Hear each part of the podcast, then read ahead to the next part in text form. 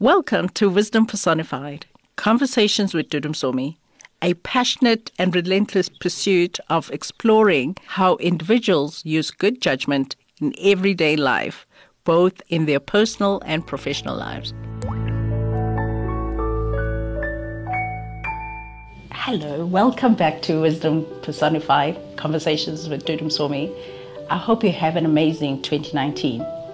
We are hoping to bring amazing minds uh, to your, you know, whether you're watching it on your cell phone or your television. Um, and today, my guest is Teddy Daka. He is the global chair of Aurecon and the CEO of Etion. He's an amazing mind. The, from the first time I met him, I was like hooked. So, Teddy, thank you so much Thank for you for the time. me. I'm just thinking, um, you spent some time in exile, and I'm just wondering what part times you kind of engaged in uh, as a child. But also, do you think the way you were brought up has shaped the person you are? And how has it shaped the person you are? I actually think that every, every person is shaped by their past histories, some of which before they were born themselves, be passed on through the genes and Yeah. through family and all that. I had polio when I was young, and I think that has shaped my life even more than the geographies that I've, I've, I've, I've stayed in. Uh, being a child with polio, my mother uh, had to make sure I become somebody. Uh, in those days, born in the 60s, um, mid 60s, it was a question of what options do you have. You can't do manual labor as a result of your disability, so boy, you gotta study your books. That brain. And books I did. So. I was more of a And we are very grateful. I mean, it's not a positive thing to get, but we're grateful that that brain was manufactured. Actually, actually, it is a positive thing. Yeah. I mean, I, I, I, it's a strange way of putting it, but I'm glad that you know when I was young, I had this uh, disability. Yeah. Because it taught me to do things that probably I wouldn't have done. Yeah. For instance, uh, being a young disabled person, people treat you as if you're a leper. Hmm. So your sense of identity begins to develop whilst you're very young. Yeah. I am different. Uh, when you go play soccer or you play with the kids at school, they say sit down and the other kids have to play. And you begin to think it's not like these days where you know you get the Olympics for you know disabled people and all that. That, that stuff Just a was different not there. world, yeah. Exactly, exactly. So it, it shaped my thinking, and um I spend most of my time reading a lot, trying to understand why me or what's the philosophy of life. Yeah. And uh, my whole career actually is shaped as a result of, of that. Yeah. In those moments, what vision did you have for your life? And what you're living now, is it what you envisaged? Is it better? Is it worse? What, what do you still need to achieve? Well, I said uh, when I was still, by the time I got to my teens, I had probably read uh, quite a lot of books on you know, philosophy, and um, I- I've read Bible and all other religions, and I figured out for myself that asking the question, "What is the purpose of life?" is the wrong question because that assumes that life has a consciousness of its own that Yeah. it can decide. So I decided, for as long as I'm alive, career-wise. I'll try and do four things and make meaning of my life. First, I said I want to work for not for profit. I want to work in a corporate environment. I want to be an entrepreneur and start business. And I want to retire as an academic. Uh, I've done the first three, and I'm doing my PhD at the moment. So, And your I've focus is what?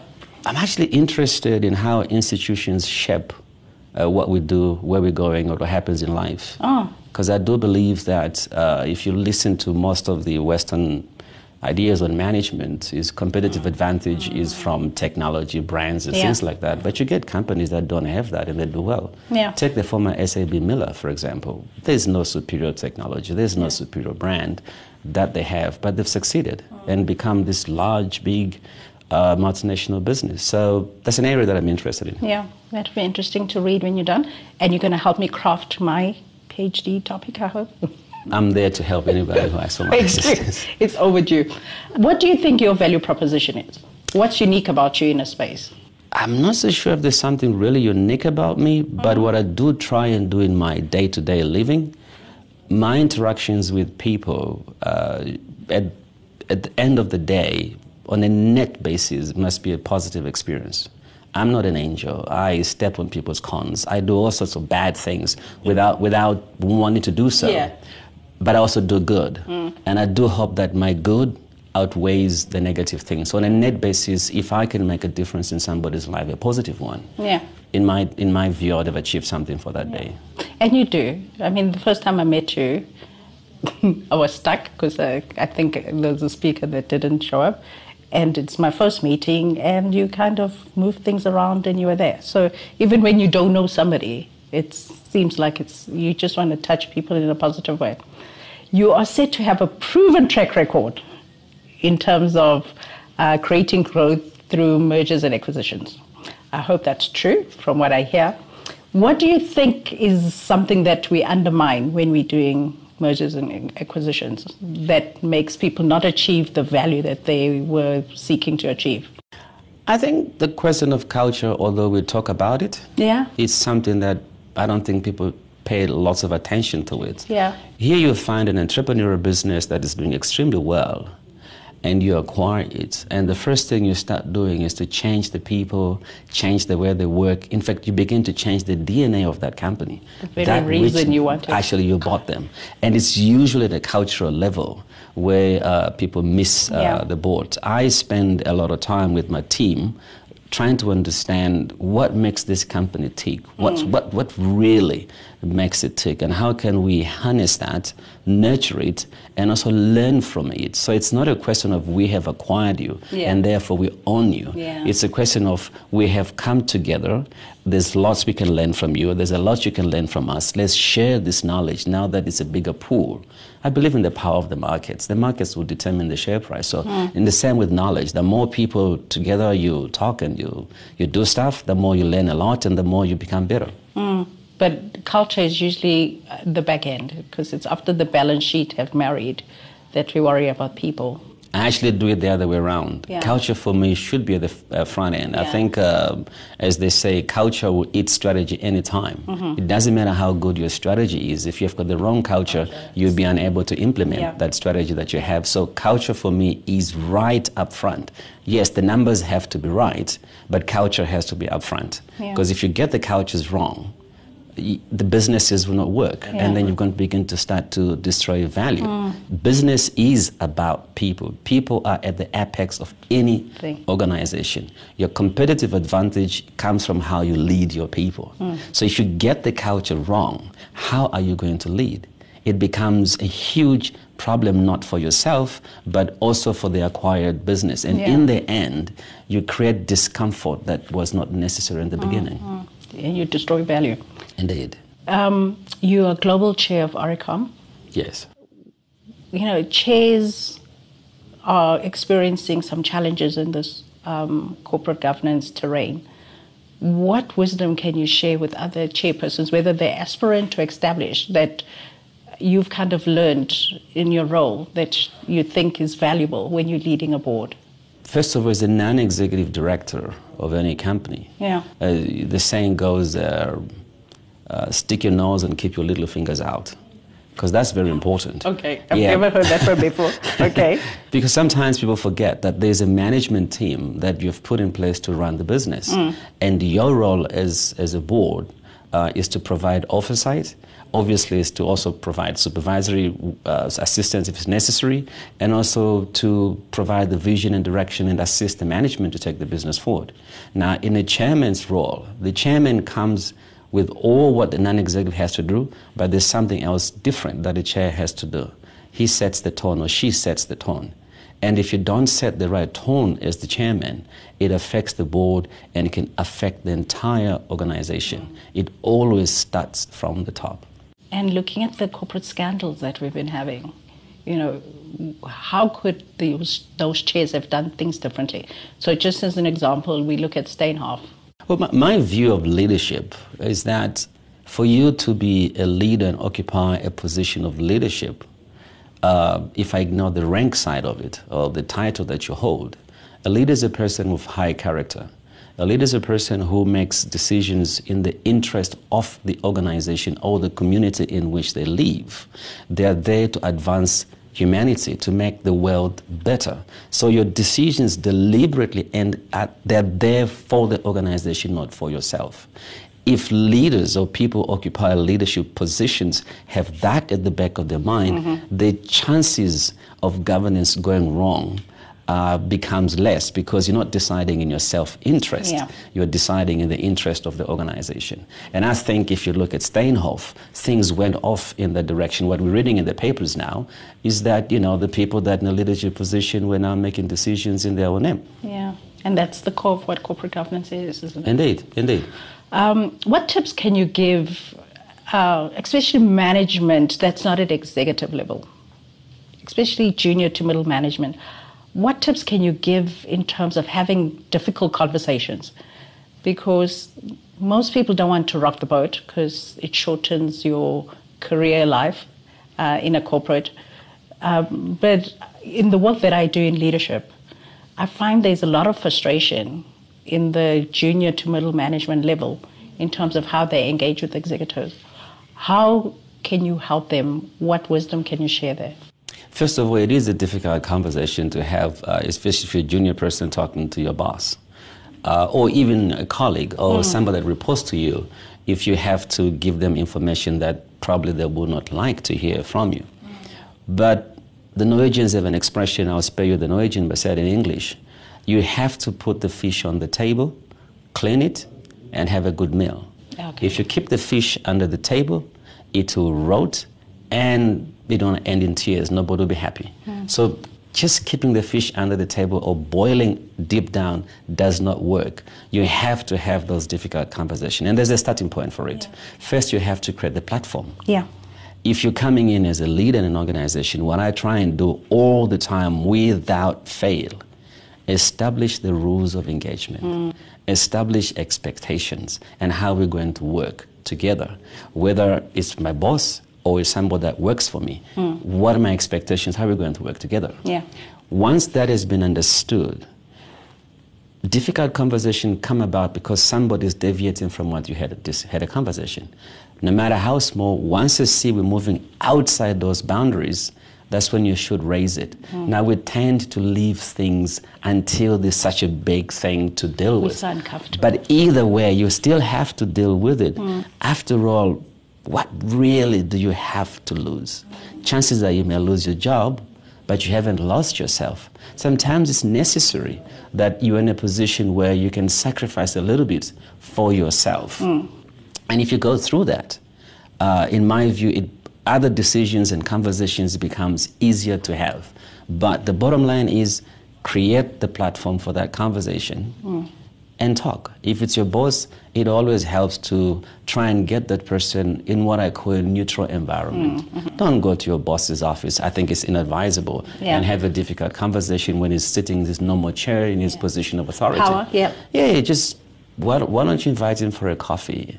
Um, cafeteria or outside where you sit as just people and express your feelings. Mm. No judgments. Yes. Express your feelings this is what I feel when you do X, Y, and Z, mm. and this is bothering me. Am I missing something? And ask questions mm. as opposed to say, you being judgmental, you being this, because that invites the other person to simply move into defensive mode, yes. and I don't think you move forward. And then they close up. Yeah. What's the most courageous decisions you've decision you've ever taken, um, and what was the outcome of that? When I look back, for some people it will look like, oh, that was a very simple decision, but for me it was really courageous. Yeah. I left uh, formal employment in 2000. Yeah, yeah. At that point, I was a single dad. My son was four years old. My daughter was about 11. And I resigned a job without another job, without any prospect of doing anything else, other than the fact that I had this belief that it's now my time to do the entrepreneurship. Remember what I said earlier, not for profit, mm-hmm. corporate, mm-hmm. now entrepreneurship, and run a business and start. And that's exactly what I did. It was my time, it was something I had to do, and I, I left my job. I mean, I recall uh, my colleagues saying, Are you crazy? Yeah. You're just about to become this other person. I was already a senior executive in, mm. in, in the organization, mm. but uh, for me it was like, Nah, I, I, I gotta do this. I understand those kinds of, but I don't have as many responsibilities as you do. Our country has been going through, or should have been going through, transformation since 1994. especially in the corporate arena, we sometimes feel that there's something standing in the way. There are obstacles. Hmm. What are were leaders not doing right? Why are you, do you think they're finding it so difficult to really create this new South Africa that we've been wanting? My comments are limited to those areas where I think things have gone wrong because Yeah. I do believe there's a lot of people who are doing amazing things to get this country to move forward. Where things have gone wrong, in my view, I, I question the sincerity to transformation. On, on both sides of the aisle, if I may put it that way, whether you're black or white, hmm. as long as in leadership, sometimes I question the sincerity of whether do these people really want to transform or not if if you you meet leaders that express in fact one said something like this to me about four weeks ago you guys you're level one and you're doing this but i'm not seeing the government contracts that already rings a bell. Where's the sincerity in that leader? Yeah. are we doing transformation so we can get government contracts? Are we doing transformation because we have to do a transformation? This is for us. So i, I, I question that the, the sincerity and i think that's where things go wrong. I do believe that if many people are quite sincere about it uh, they will find a way to make it happen. Just like you can find a way to make anything happen within business. Why transformation is supposed to be elusive, I don't get it. Yeah. When I started uh, getting involved in this business, um, after doing some amalgamations and things like that, we were level six. I mean, three years ago, we were level four. We were level one today. It's actually doable. It's not that difficult the way people try and make it to be Yeah. difficult. We have to remind ourselves that for you and I to sit on this chair and have this conversation, a lot of people took, I mean, they died for us, they sacrificed, they were maimed. And now for us to sit here and forget that that's where we come from, that we're in this environment today because did this for us, for me it's just like uh, being disrespectful to those that took the, you know, that actually took the Yeah. ultimate prize. So I, I question the sincerity of Yeah. most people. I must say, I don't have to look outside because my sister, Mildred uh, Yes. Namsam Swami, she gave up her life at 21.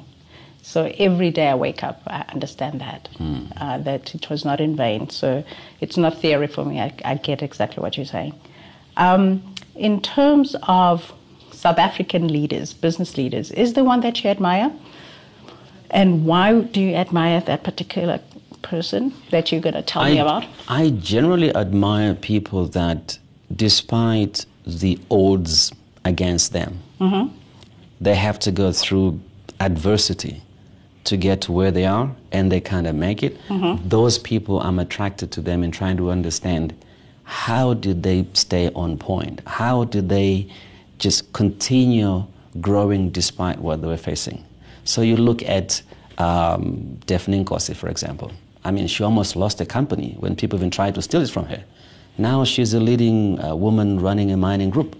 Uh, you take Old Man Maponya, uh, good businessman. I mean, when, when we did not have BE to help us or the Triple PFA to help Yeah. us or even access to funding, you know, but somebody developing a business empire to the level where it is what it is today, uh, that I find quite uh, admirable. But uh, despite people necessarily uh, as in leadership, I, I learn from almost every single person I meet because I tell myself, uh, I think it's Bruce Springsteen will say this in his biography, you know, you have always to think that the person next to you is more important than what you think Yeah, we only. and vice versa. Yeah. And once you do that, you open yourself to learning from other people. Uh, I'm not an engineer myself. I never trained in any technology, but I run a tech business. Yeah. Why? I, I, I, I listen to the young engineers or anybody in the company. I speak to them, and these are the people that teach me of what's going on. Yeah. So I learn from almost everybody that I interact with. This is a perfect segue of the thing that I wanted to ask. Um, I believe that the 21st century, the two most important currencies are trust and security. You are the CEO of Etion. This is your space in terms of uh, digital technology solution provider. That's what you do. Yes. In the context of South Africa, how do you think we view digital trust or we still stuck in the uh, question of access, just people having access. Because you look at all the um, things that have been happening globally around data, privacy, and hacking. In South Africa, we're really not engaged in those conversations. We're a little bit romantic about uh, engaging in the digital space. Hmm. We, we are at, at, the, at the access uh, hmm. level. Yeah. Um, we somehow forget that whereas in the past you could lock your file in an office, lock the office, lock the building, and go, now all your company documents are in your hands and there are no locks and keys. Uh, and you romanticize that there's no industrial espionage. We romanticize that there's no cyber warfare. We romanticize that uh, people that we give our personal information, uh, when they say they'll keep it private, they actually will. In most cases, they don't. Most of the platforms, social, pl- social media platforms that we use, uh, collect information about us every, every, every day we interact with that. We post even things that we should not be posting, information that should be private, because we trust that uh, this platform I'm using, they will be responsible with our, you know, with the use of that information. History has proved that they're actually not responsible. Uh, you get situations where either they are hacked and all that information is put out, or they're actually complicit in collecting your data and then selling it. Yeah. As the saying goes, mm. if it's free, you're the product. Mm. So you, you're just giving your information away. It's actually quite dangerous. And I think we need to come up with you know, better policies in how we can protect data. Uh, we need to think very carefully where we buy some of these technologies. Um, it's, it's not by coincidence that some countries would say, this company from this other place, we don't want you to do work with us because you think your devices are, are spying on us. I mean, we all have mobile phones that are not manufactured here, and they collect information about us all the time. Who's using that data? And to what end are they using that data? To what extent do we check all the technologies that we buy, whether they are consistent with what we're trying to do uh, as a country and how we can protect ourselves? That is why part of what we do in our company is cybersecurity. Yeah. We actually go out of a way to create trust in transaction by using uh, cryptography mm. to protect uh, people's identities, to protect people's information, so that it cannot be used for nefarious uh, reasons. Yeah. In South Africa, I'm not quite sure that we have really taken the fourth industrial revolution seriously. A lot of us are still studying humanities, social sciences, in terms of STEM careers, we not it's not like our mantra, mm-hmm. which worries. I worry in terms of our competitive edge. Yes, I'm not concerned about studying humanities. I think if we're going to produce people that only study science and science only, and we ignore the humanities, we may end up producing robots of people. Shouldn't we right? integrate that? But what, but, but what I'm concerned about is the overemphasis That's it. on humanities at the expense of STEM uh, skills that yes. we need to do. So, how can we change that? Well, it's, it's the usual thing. It starts at changing the curriculum at school. I'm glad now to hear that they're introducing coding at the at, at, at uh, um, primary school level. Yeah, that's great. Uh, we have no choice but to do so. Mm. And you're quite correct to say that when it comes to industry version 4, we haven't really thought of it very broadly as a country. Some countries have put up these industry version 4 councils at government level to try and deal with these mm. issues. Mm-hmm. I mean, uh, look at us, what we're trying to do. We get excited that uh, we're going to have another investment for manufacturing or extension of a combustion engine uh, motor vehicle.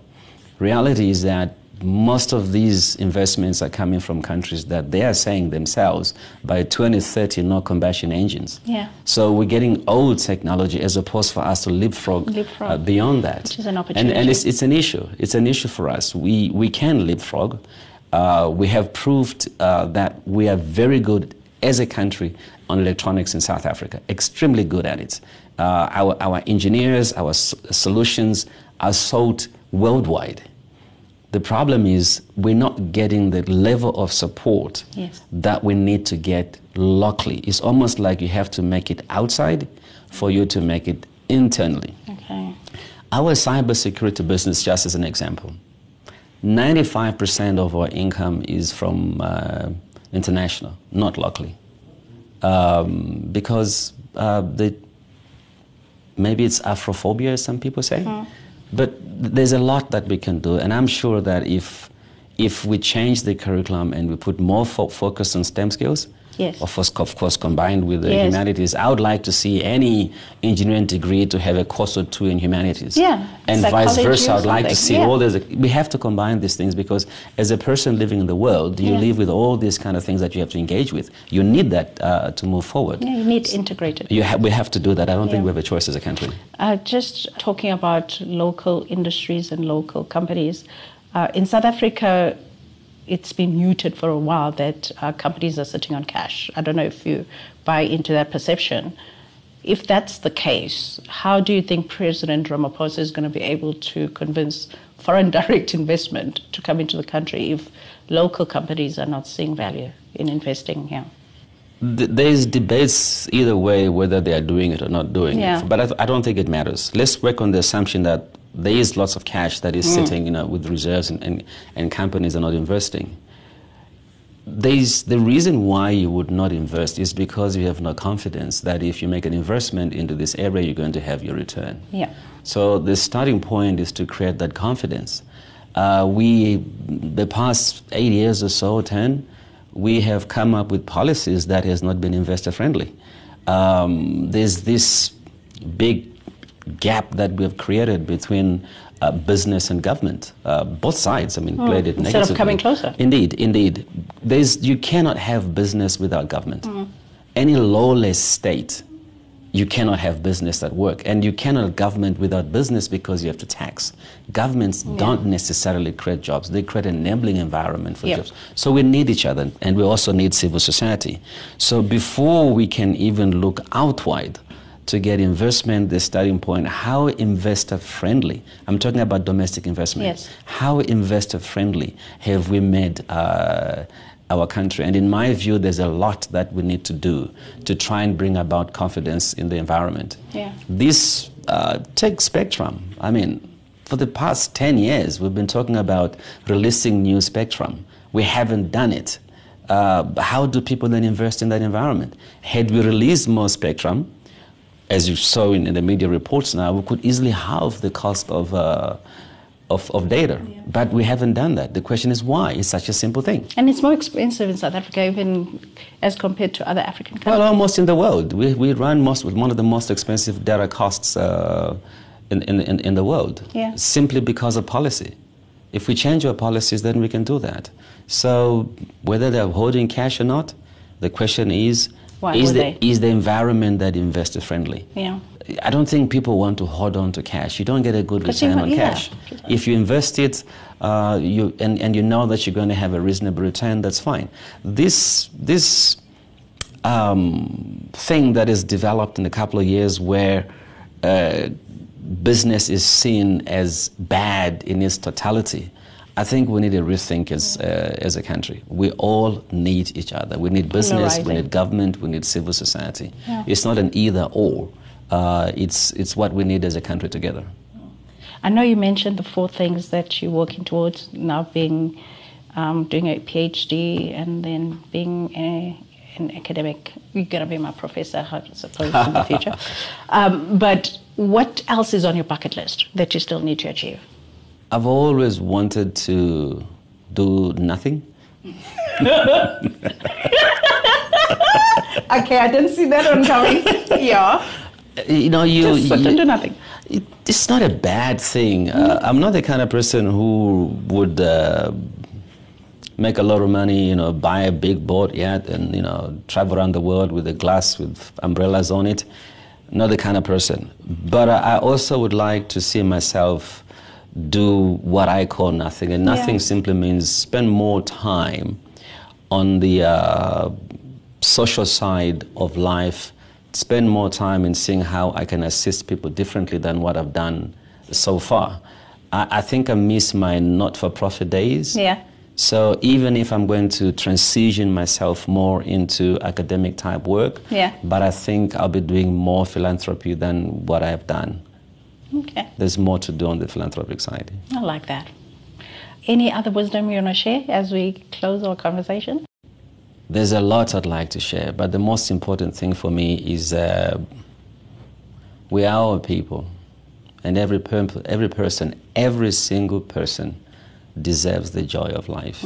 I shouldn't be the person to uh, make it difficult for you to enjoy the joy of life. I should be the person who helps you enjoy that joy of life that you deserve. That's why I said earlier on in all my interactions with people, I always hope on a net basis it's been positive and you enjoy the joy of life as well. I mean, really, people. You, you know why I'm speaking to him. This has been our conversations with Dudu Msomi, and I've just had a conversation with Teddy Daka. Until next time. Thank you for listening to this episode of Wisdom Personified Conversations with Dudu Msomi. Please also like, follow, and subscribe to our channel and share the wisdom with your friends. I would love it if you could rate and review as well. Wisdom Personified Conversations with Dudu Msomi is also available on YouTube, Facebook Watch, Apple, and Google Podcasts, as well as Spotify. Enjoy the wisdom journey.